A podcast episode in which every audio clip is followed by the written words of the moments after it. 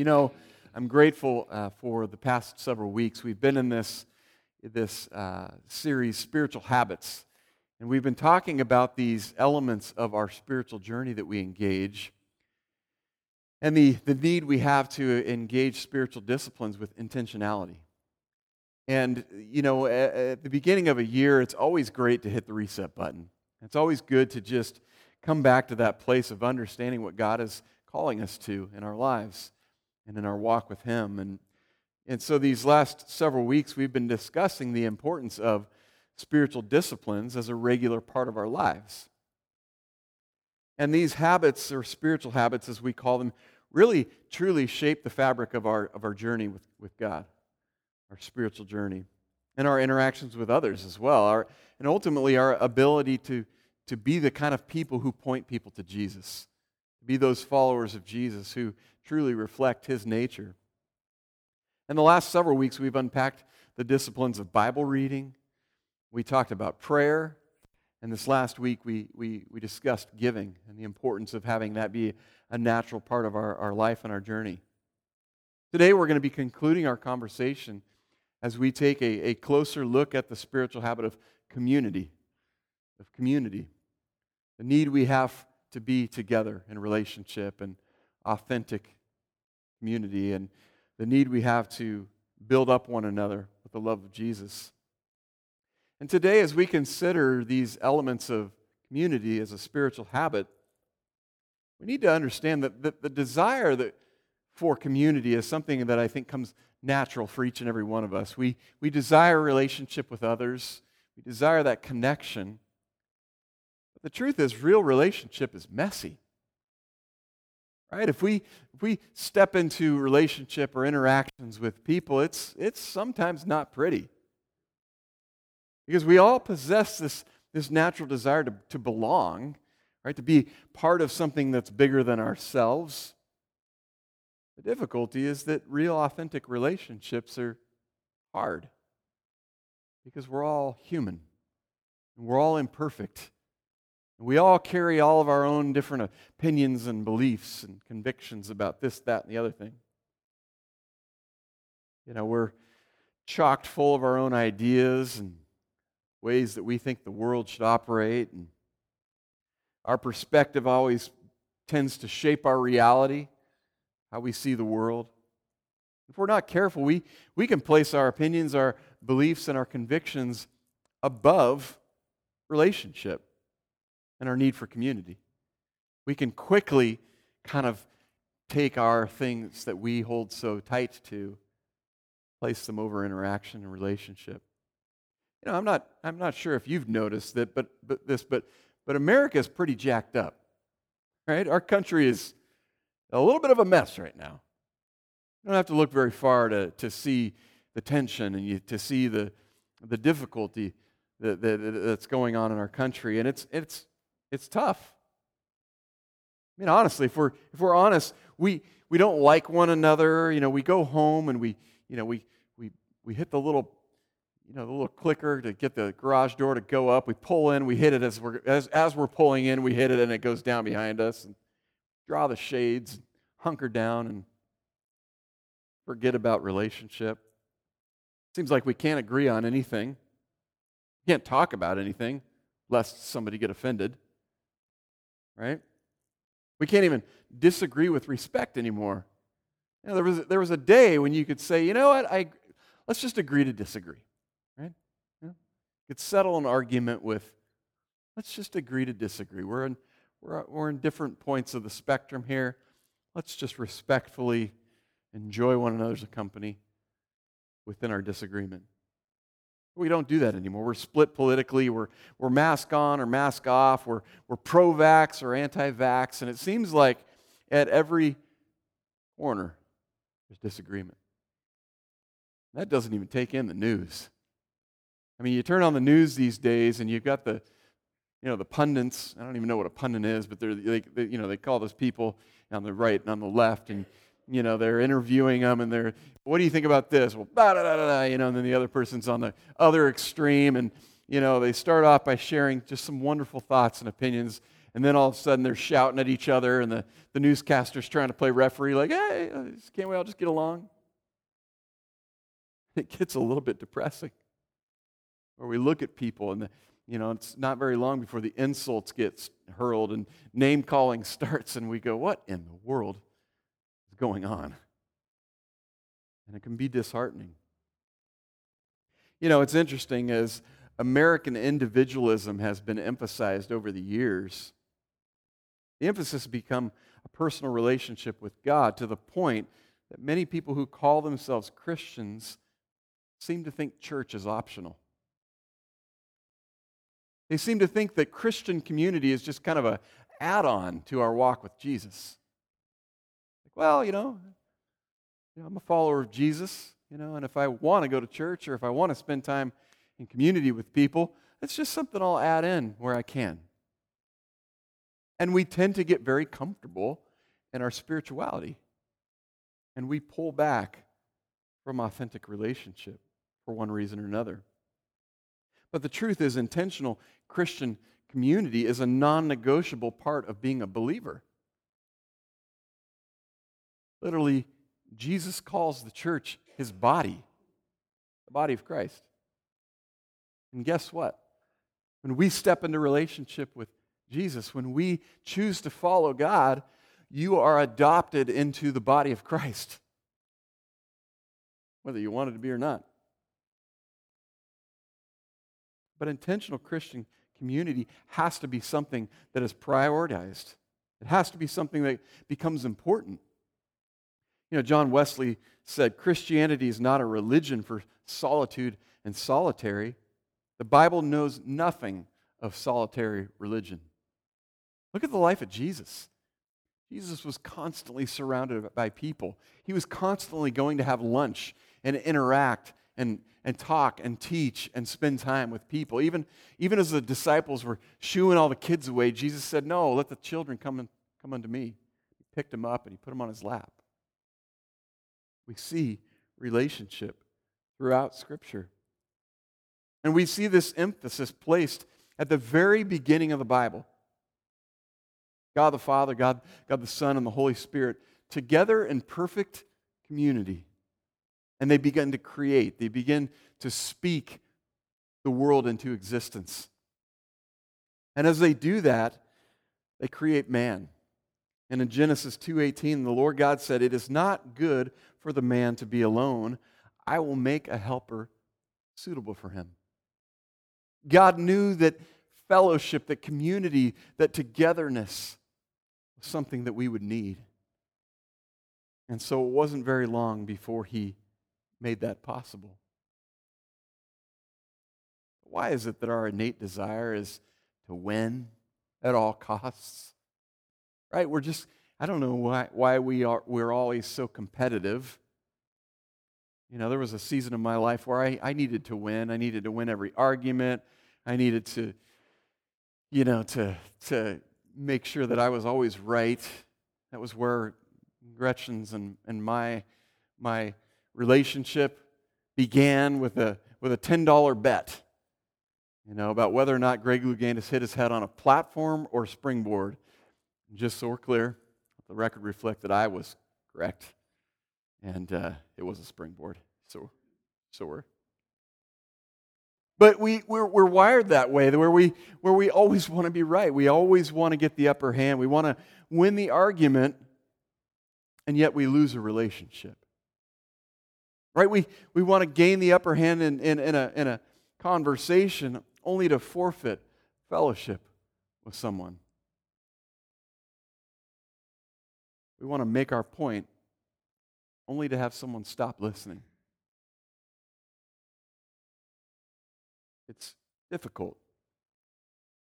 But community was God's idea. And, and when we can learn to walk humbly, placing ourselves second or third or fourth, we can walk humbly in love and appreciate one another, we can more often than not find common ground. Because the truth of the matter is, that's where authentic community begins when we find commonality.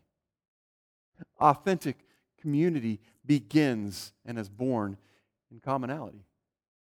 So often in life, we, we seem to want to chase after the things that we think and promote the things that we think are right.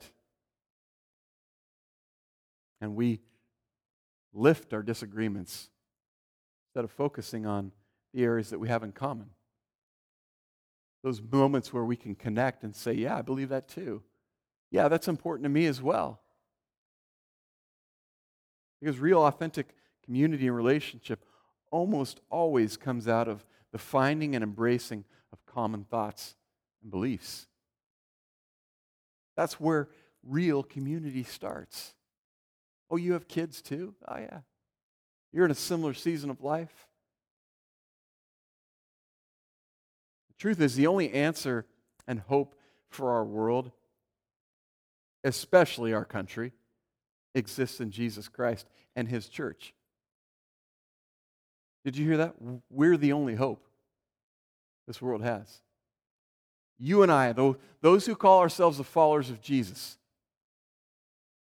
we're the only hope. That's a heavy burden and responsibility. But the truth is, people see Jesus through us. They experience the love of God through us, or they don't.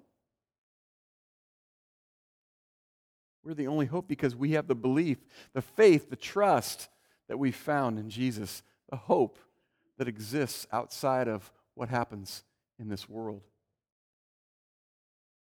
The church cannot stand or exist, though, if it's split. If we're divided by opinions and ideas and theologies.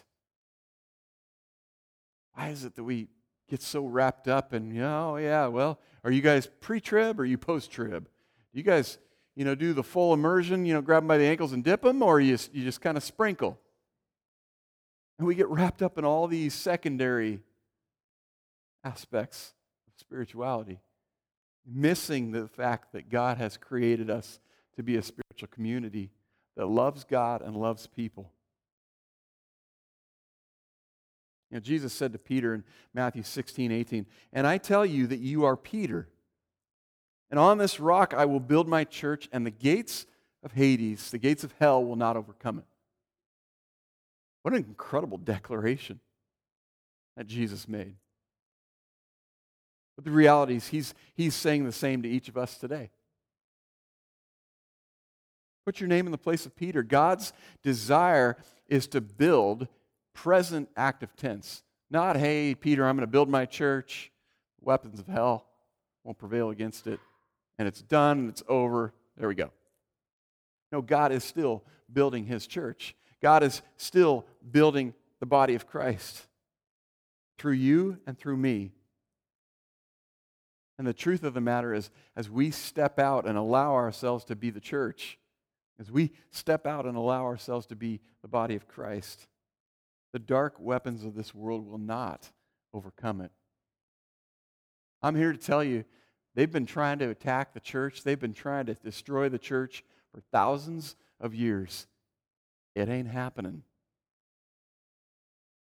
God is still God. He is still all powerful. He is still almighty. And we have to make the decision to model his love to a lost and dying world. So today we're talking about community. What some would refer to as fellowship.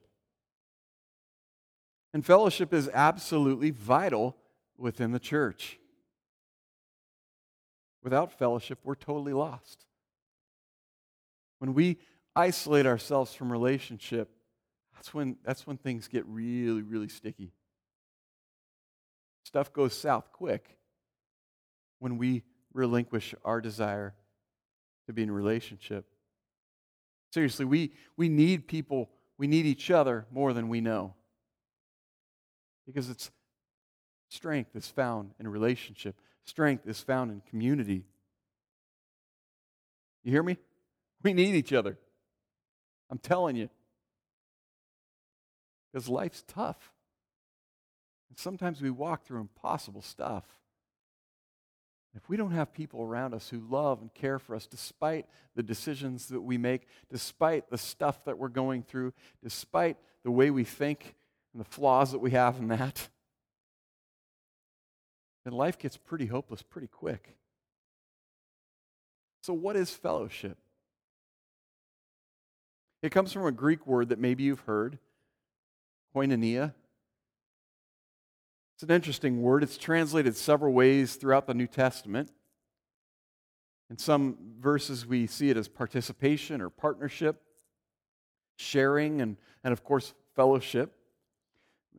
A study I read states these various uses of koinonia convey two related meanings.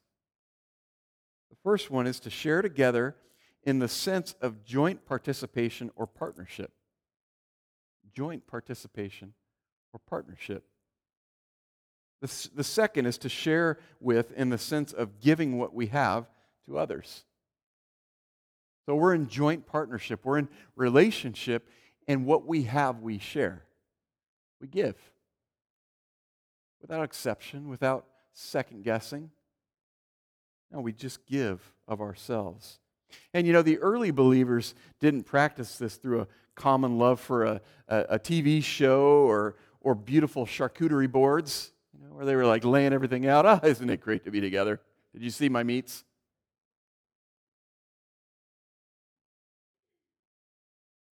They were more interested and more committed to a common love for Christ, to a common love for Jesus. And their life or death mission together was to take their love for Jesus out and to share it to the ends of the earth so that all people might hear the good news of the gospel. It's a great commission. Go therefore to the ends of the earth, baptizing them in the name of the Father and the Son, the Holy Spirit. It was a word that re- represented a, a deep and united purpose to be on mission together at all costs. Why is it that in these countries in the world where you can't preach the gospel, those people are so on fire for God? They're so committed to sharing the gospel at the risk of their lives, imprisonment. And yet, we in America, for some reason, take for granted what we have. We take for granted the opportunity we can come together in the church or online and, and celebrate and worship and pray for one another. And we tend to just kind of go, ah, I guess I'll go. I feel, I feel good this week. Hopefully, church will be good. They'll have something worth my time.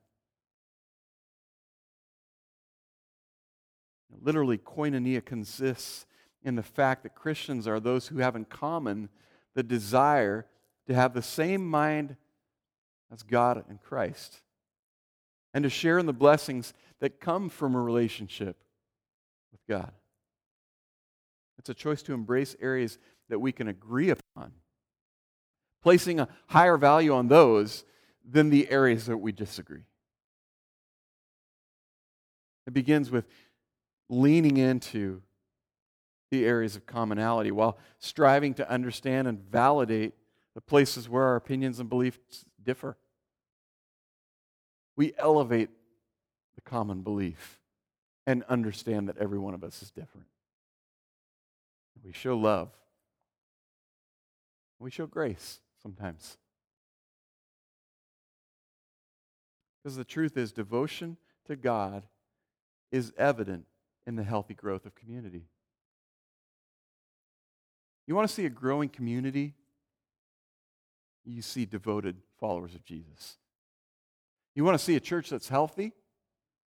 You see people who are wholeheartedly committed to the gospel, not just for themselves, but for other people. We're not satisfied with just status quo Christianity. We're not satisfied to just show up at church on Sunday and go, woo, and then just kind of go about our week. Now, when real, healthy, and authentic community exists, people grow together in their love for and devotion to each other and to God. It's not happenstance, it's not accidental, it's intentional. Intentional relationship. You know, the greatest illustration of fellowship in the Bible can be found in Acts chapter 2 in the early church. Our main text today is, is found in Acts 2.42. If you want to flip there, you can. Verses will be on the board. But it says, they devoted themselves to the apostles' teaching and to the fellowship, to the breaking of bread and to prayer, and everyone was filled with awe. And many wonders and miracles, miraculous signs were done by the apostles. All the believers were together and had everything in common. Selling their possessions and goods, they gave to anyone as he had need. And every day they continued to meet together in the temple courts. They broke bread in their homes and ate together with glad and sincere hearts praising God and enjoying the favor of all the people. And the Lord added to their number daily those who were being saved. The Lord added to their number daily. It wasn't about attendance numbers, it wasn't about becoming a mega church, it wasn't about having all the, the fanciest new fads in ministry. It was about coming together and giving to one another. It's an amazing picture of the church. Look at all the things they were doing, and they were doing them together. That's the key. We can get, we can get busy doing a lot of things, but if we lose sight of the fact that we've been called to do those things together, then we've missed the whole idea of community. They were sharing everything. They were eating, they were praying, they were praising, they were worshiping, they were giving. All done together in the name of Jesus. Because of a shared belief in who Jesus was and the ministry he had just done. I especially love verses 43 and 47. Verse 43 everyone was filled with awe at the many wonders and signs performed by the apostles. They were in awe of what was going on in the church, of the changes, of the healings, of the transformations. When did we stop being in awe of God's ability to change a heart? To see somebody who's walking this way and is, is wrapped up in addiction and life controlling substances. And, and then all of a sudden, God gets a hold of their heart and everything changes. When did we lose the awe that's found in the finished work of Jesus? Verse 47 And the Lord added to their number daily those who were being saved. Did you hear that? The Lord added to their number daily. Can you imagine what it would be like if every one of us stepped out of the church and stepped into our lives, into our workplaces, into our schools, into our homes, and seeked to share and show the love of Jesus to the point where every day lives were being changed. People's names were being added to the kingdom of God. The church began to grow.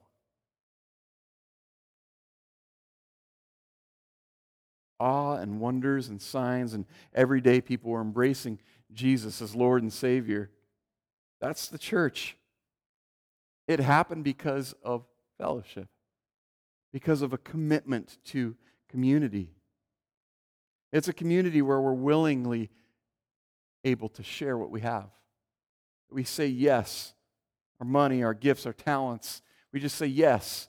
Whatever's needed, I'm here. I want to step up. I want to be a part. I want to bless somebody. Because when we seek to serve one another and support one another and bear one another's burdens, then we'll be successful in building people up in the love of Jesus.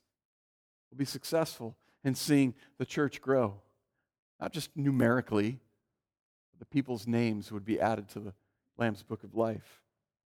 The point is to be of the same mind, to be of one heart, to look at the needs of others. It doesn't mean that we're all identical, that we all become a a spiritual robot. And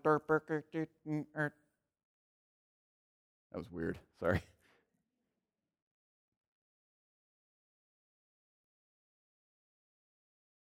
But we're united. As the body of Christ, we're united.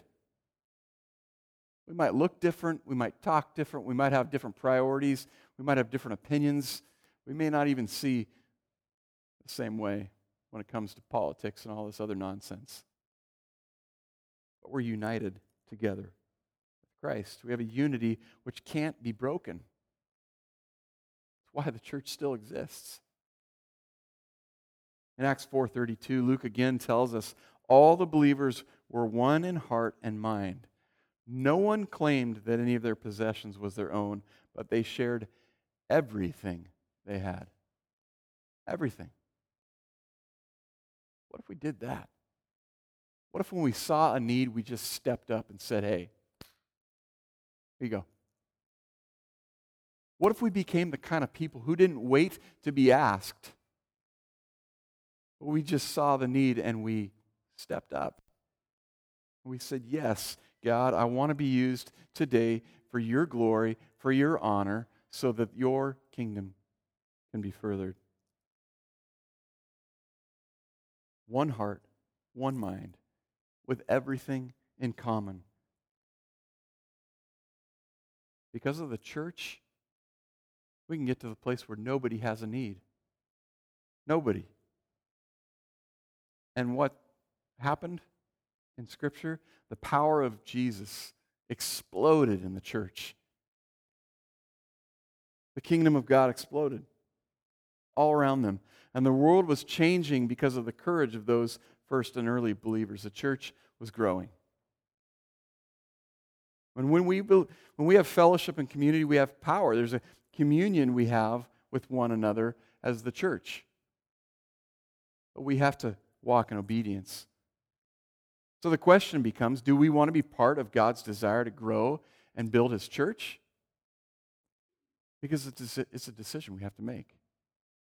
Not a building, not a ministry, not a new service, not a new hip, hip way of doing, doing church, but a community of people bound together by faith and their belief in God.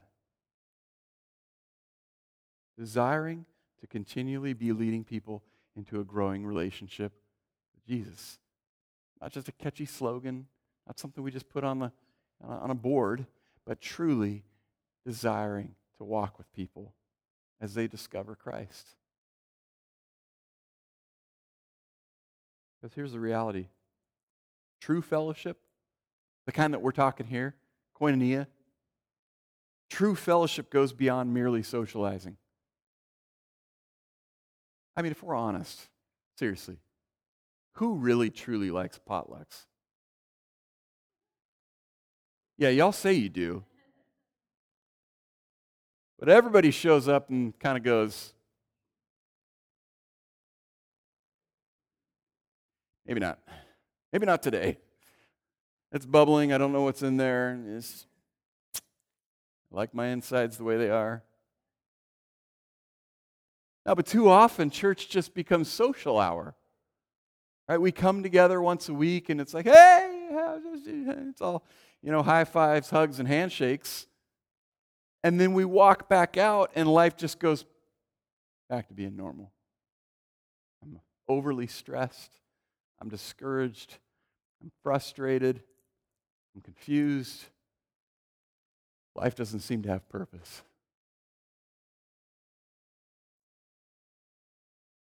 It's important to understand that real fellowship and community requires that you move past the comfort and safety of small talk real true fellowship is not just like, hey, how's it going? And you hope they say fine, and then you can dispense with the formalities and move on. Well, let me tell you. Uh, you know what? I actually had an appointment, and I didn't think this was going to take that long, so. It's moving past the small talk. It's moving past the comfort of, how's it going? I don't really want to know. And understanding that when we truly care. We want to know the heavy stuff. We want to know the hard stuff. We want to step into the messiness of relationship. You know, Hebrews chapter 10, verse 23 says, Let us hold unswervingly to the hope we profess. For he who promised is faithful. And let us consider how we may spur one another on toward love and good deeds, not giving up meeting together, as some are in the habit of doing, but encouraging one another, and all the more as you see the day approaching. I think if I was to make the statement this morning that we believe we're in the end times, the scriptural end times that we see in the Bible, I don't think there would be too many people who would probably disagree with that statement. We look at the wars and the rumors of wars. We look at the natural disasters. We look at how people are just at one another. And I think we could probably all agree. And what does it say? Encourage one another all the more as you see the day approaching. What day is that? The day that Jesus returns. I have to believe that the, the people of Israel, that, that, that the, the first century church believed that Jesus was coming back. It was happening. The promised Messiah was coming back. So I don't know if it's tomorrow, a year from now, a thousand years from now.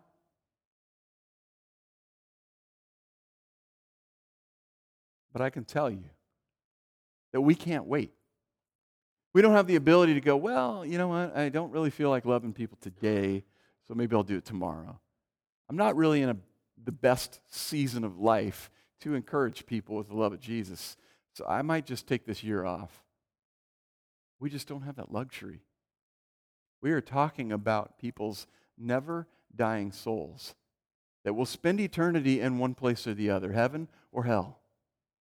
And we have the ability, we have the hope, we have the we have the gospel to change that equation for them. Have you ever seen a real cowboy or a real cowgirl? That's a weird question. You know, the kind that walk in and they've got the spurs on, where you're like, ah, like that's a real cowboy. He's got spurs on. You know, they, they come walking to the store and they're like,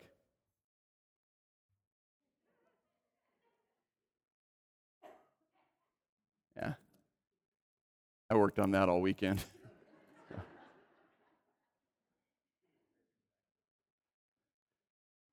but think about it. You know, you got the, you got the cowboy with the spurs on, and most of those guys are not wearing those for show, right? They got dirt all over their boots, and, you know, they're the real deal. But can you imagine being on the receiving end of those spurs? You were the horse, right? Think about that. Getting those little spikes jammed into your ribs, you know, with all the strength and force of a cowboy can muster. That'd be awesome. Talk about ouch. But that's what we see in this passage of Scripture. Verse 24 spurring one another on toward love and good deeds. That doesn't appear to be a comfortable, mamby pamby, you know, nice, nice, light, fluffy Christianity. It's not this sweet, gentle, soft spoken type of spurring. No. It's a little painful. And sometimes authentic community can be painful because we have to be honest with ourselves and with others about the junk that exists in our lives because we're all jacked up. And if we can't be honest with one another, if we can't be honest with ourselves, then we won't ever be honest with God. To see our flaws, to see our faults, and to see our need to grow.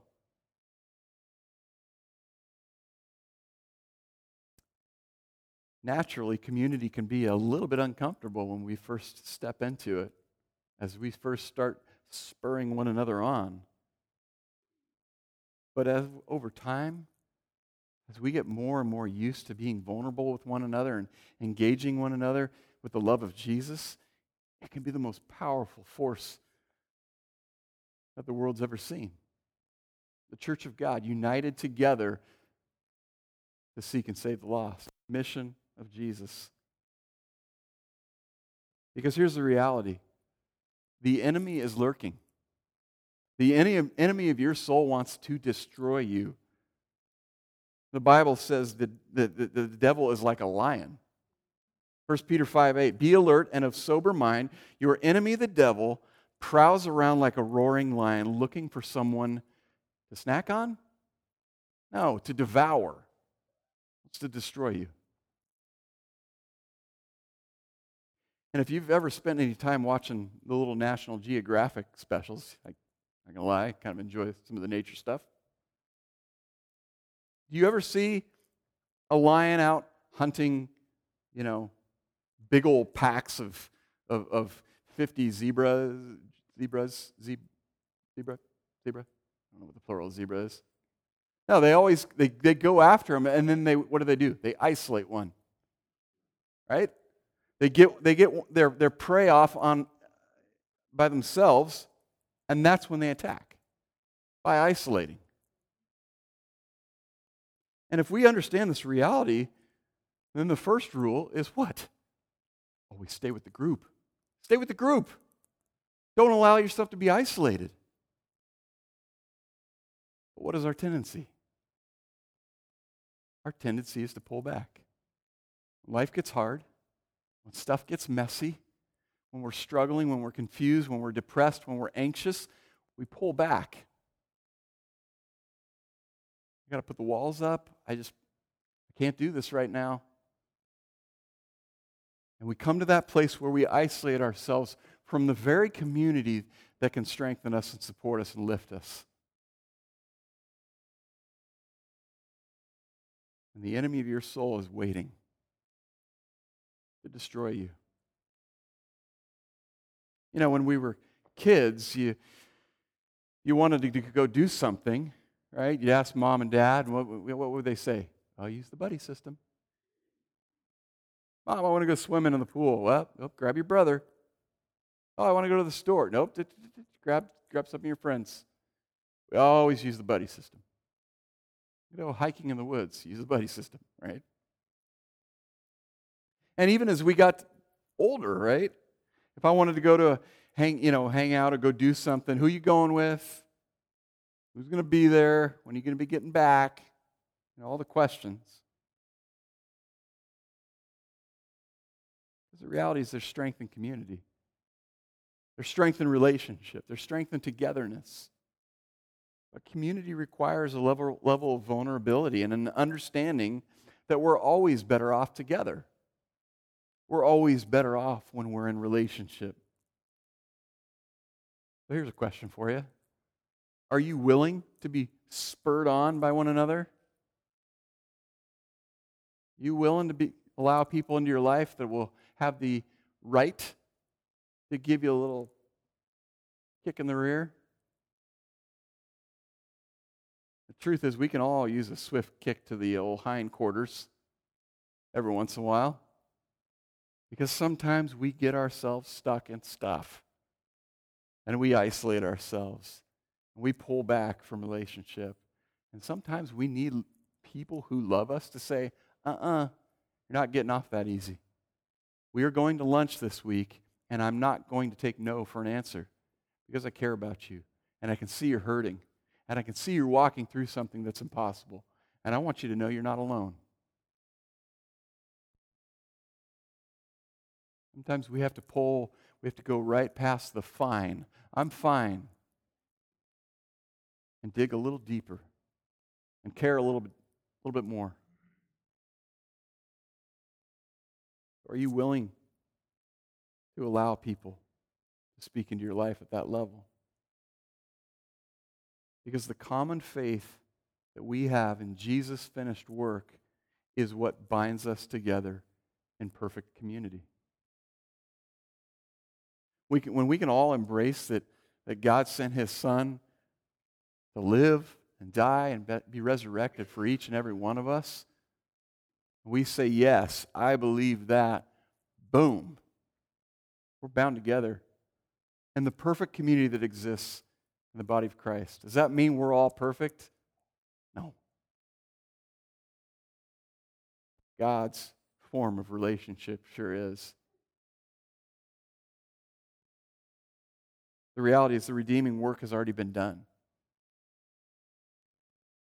And all of us are messed up and in need of saving. And Jesus took care of that at the cross when he died and was res- resurrected on the third day. The work is done. There is no need to be hopeless. So, are we willing to commit ourselves to God's form of community? Because it looks different than the world's definition. The world's definition is figure it out yourself, self medicate. If you're struggling, there's a prescription for that. If people hurt you, push them away. Put your walls up. Don't let them do that to you again. And I'm here to tell you that the world's way doesn't work. It will leave you desperate and alone and destroyed emotionally, physically, and mentally, spiritually. And it will leave you wanting. So if we were to create the rules, or you know, if you're a lover of parliamentary procedure, the bylaws of community neighborhood church, maybe this is what they would look like. Be genuine in love. Don't tell somebody you care if you don't. Don't tell somebody you're going to pray for them if you don't intend to. Be genuine in your love for people. Ex- extend love freely and without measure. Hold tight to what's good. So often we focus on the negative. Well, you know, so and so.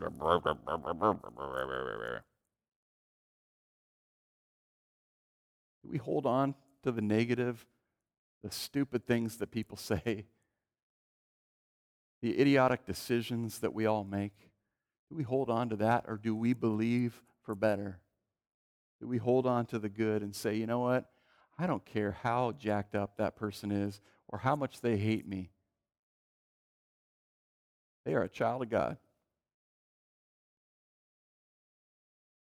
How'd you like to stick that sticker on somebody's chest after they just lambasted you? And told you how, what they thought of you. Hold tight to what's good. Love with a brotherly or a sisterly affection. I have three brothers. They are all jacked up. I'm probably a, a jacked up brother myself. Maybe. But I love my brothers. No matter what they do to me, no matter what decisions they make, I love them dearly. I would go to war for my brothers. Do we love people with that kind of love? That kind of unconditional love? Or we say, it doesn't matter what you do, it doesn't matter what you say, it doesn't matter how you harm me or others, I love you. Doesn't mean I condone it, but I love you. And I believe that God can get a hold of your heart. I believe that your heart can be transformed like mine was. Love with a brotherly, sisterly affection. Outdo one another in showing honor. What if we what if what if our quest was to show honor above and beyond? You know, it'd be like, you know, well thank you, no thank you, no thank you, no thank you, you know. And we got to that place where we wanted to honor people above the honor that we felt. It wasn't about us anymore. Don't be lazy in showing the passion of the love of Jesus. Show it. Let it bubble over. Let it come out of you. Contribute. Give to the church. Give of yourselves, your times, your gifts, your resources. Have you said yes to a role in the church? Have you said yes to the gifts that you have? Are you giving them freely? Show hospitality. Bless people, your friends and your not friends, the ones that are a little harder to love. Celebrate with one another and weep with one another. Cry with those who are struggling. live in harmony with one another. Here's, here's the crazy thing about this it's not rocket science. Not like you have to have some PhD to exist in fellowship and relationship. No, it's a, it's, this is straightforward living for a follower of Jesus. This is what we've been called to love God, love people. I don't know that I've ever been worked up for a message like I am for this. Because the reality is the church has gone. Over the last two years, we've all got really comfy in status quo Christianity. We've all gotten to the place, myself included, when we shut down a year and a half, two years ago, and we were told we couldn't meet, we were having church online. I remember preaching to a camera lens, lens which was not a lot of fun, and then sitting on our couch on Sunday morning and watching our church service, and I was like, this is actually pretty good. I'm still in my pajamas. Babe, can I get another cup of coffee? Because this is great. We all got pretty darn comfortable, let's be honest. And it got really easy to just stay home, to just steer clear, to not be in relationship. That's not what God's desire has been for us. There are too many of us who've become isolated, who've distanced ourselves from relationship and community, and we're paying the price. I saw this quote the other day on Facebook. The danger of missing church is that soon you don't miss it. I'm sure every one of us could probably say, yeah. But listen to the words of John in 1 John 1 5 and 7. This is the message we've heard from him and declare to you God is light, in him there is no darkness at all. If we claim to have fellowship with him and yet walk in the darkness, we lie and do not live out the truth. But if we walk in the light, as he is in the light, we have fellowship with one another, and the blood of Jesus, his son, purifies us from all sin.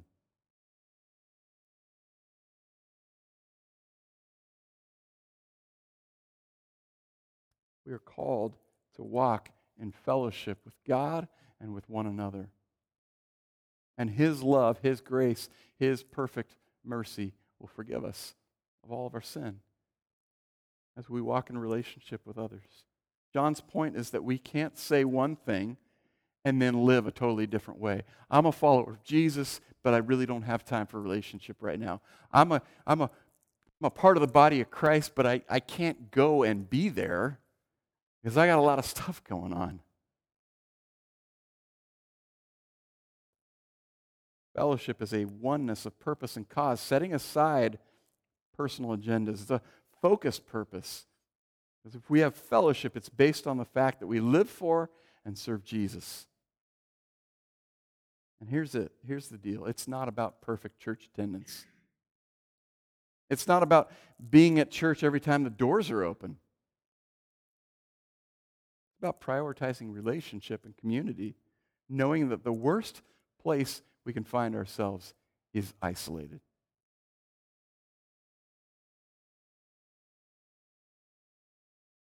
Does anybody enjoy taking rubber bands and making them into rubber band balls? Anybody? Yeah, we got a few of you.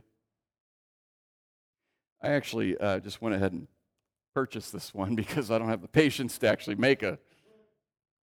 Probably lose my mind. But you know, rubber band balls are kind of interesting. If you were to take the entire rubber band ball apart, you would find a lot of rubber bands because it's a rubber band ball. It's made out of rubber bands. You know.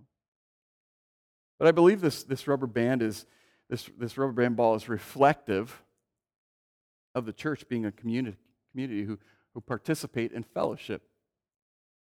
Right? First, first off, I can, I can do more with the, with the rubber band ball than I can do with a, with a single rubber band. I can play with the rubber band ball. I can roll it. Right? I can bounce it. I can even throw it. I'm, I don't, I'm gonna, I want to hit somebody in the face, right? But there's a lot we can do with the rubber band ball because they're got a lot of rubber bands. If I, if I need two rubber bands, I've got them, right? I'm not just stuck with one rubber band. But this single rubber band can't be, can't really be thrown very far. You know, it's like, it doesn't bounce. You know, it doesn't roll. I mean, you can wrap a newspaper, you know, but it doesn't do a whole lot by itself. And if it cracks or it breaks, it's pretty useless. You're kind of out of luck. But this rubber band ball, it has another benefit because if you were to look closely at the middle of the rubber band ball, over time, the rubber bands will begin to crack, break. They get older.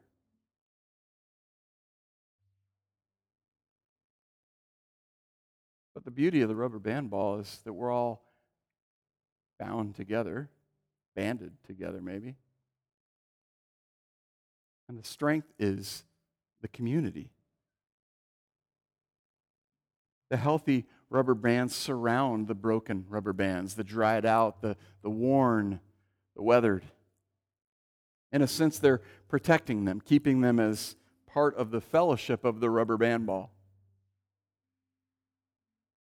But that should be the picture of the church we care for and protect one another, that we're stronger together, that we don't lose sight of what one another need.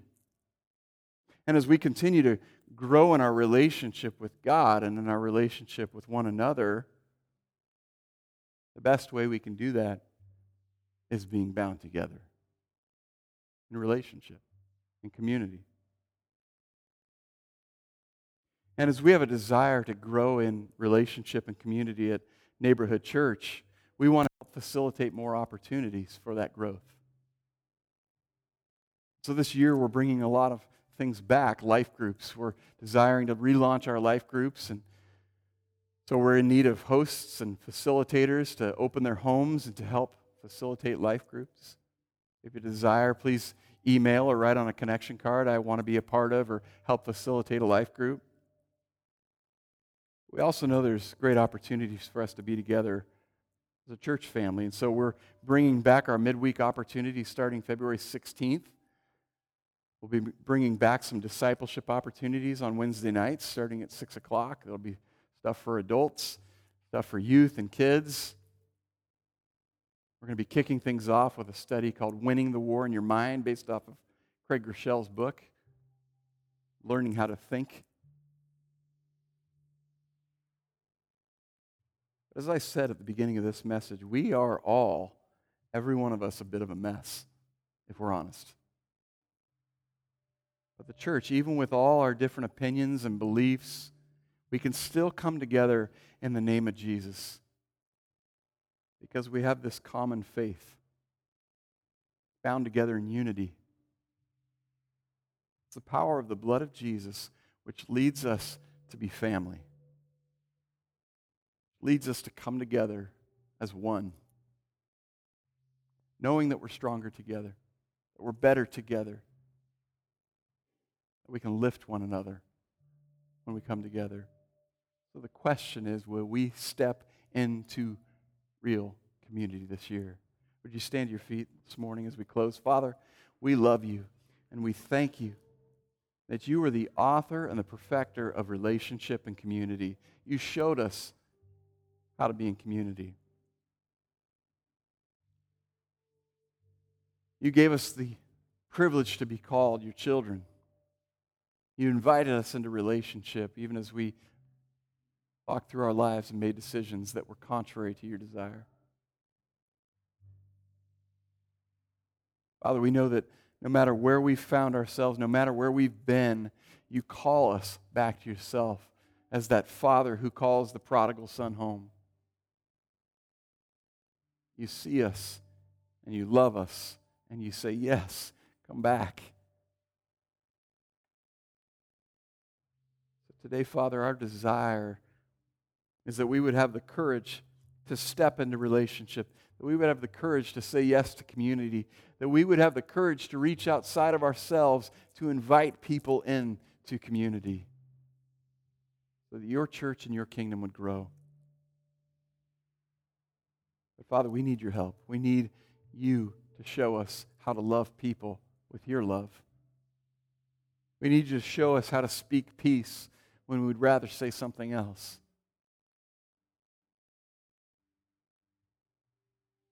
God, help us today. It's about your church, it's about your body. And every one of us is a part of it. So help us to be those who would strengthen others, who would love others, who would bless others, so that your family can grow. So that those who are lost can find a Savior. God, we worship you and we thank you. You know, the Bible says that God's desire is that none would perish, that everyone would come to the knowledge and understanding their need of a Savior. And so today, maybe you find yourself in a place where you say, I haven't said yes to community. I've not engaged relationship. I've not chosen to follow Jesus with my whole heart.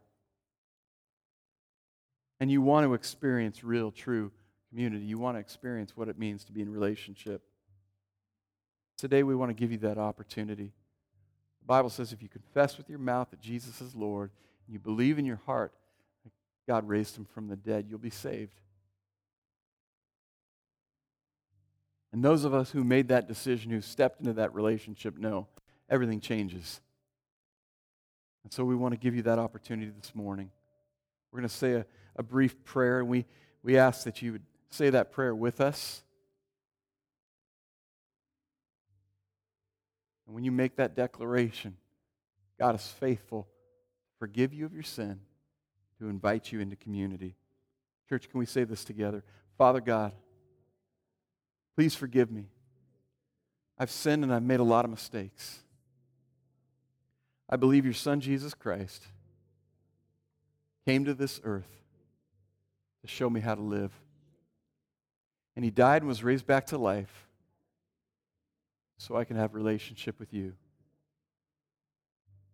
I ask you today to come into my heart be the Lord of my life. Change the things in me I can't change as I choose to live for you today. In Jesus' name, amen. Well, it says the angels in heaven throw a party even if one comes to Jesus. And so this morning, we're grateful. We're grateful that God is still inviting us into relationship. Here's the challenge, church. As we go out of this place, we make a decision each and every day how we're going to live our lives. Are we living our lives in such a way where we're inviting people into that family? We're inviting people into the community, the body of Christ? Or are we living our lives just one crazy moment to the next? we have the ability to invite people to know Jesus.